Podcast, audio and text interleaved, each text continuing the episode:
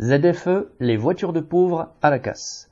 Depuis le 1er janvier 2024, dans les métropoles de Strasbourg, Lyon et Grenoble, les voitures classées Critère 4, des diesels immatriculés entre 2001 et 2005, sont interdites de circulation.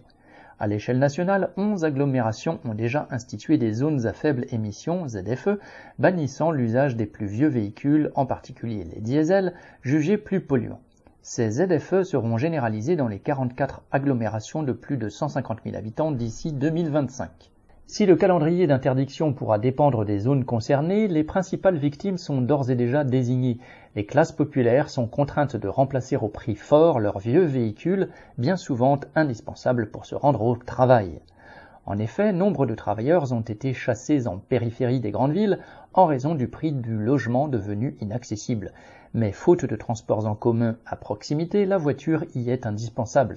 Selon l'INSEE, 30% des personnes habitant à moins de 500 mètres d'une station de métro ou de tram utilisent leur voiture pour se rendre au travail, mais 80% l'utilisent quand ils en sont éloignés de plus de 1,5 km.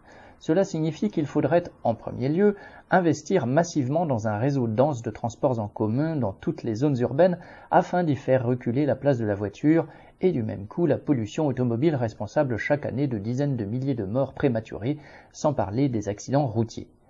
Le capitalisme est incapable de cela. Les grands groupes de l'automobile ont d'abord encaissé les dividendes sur les 22 millions de véhicules diesel aujourd'hui en circulation, longtemps présentés comme moins polluants car de consommation moindre. Les mêmes groupes sont aujourd'hui tout à fait ravis que l'État contraigne leurs possesseurs à les envoyer à la casse au nom de l'environnement et à racheter au prix fort un nouveau modèle. Pour tout cela, peu importe le réservoir, pourvu qu'on ait l'ivresse des bénéfices. Christian Bernac.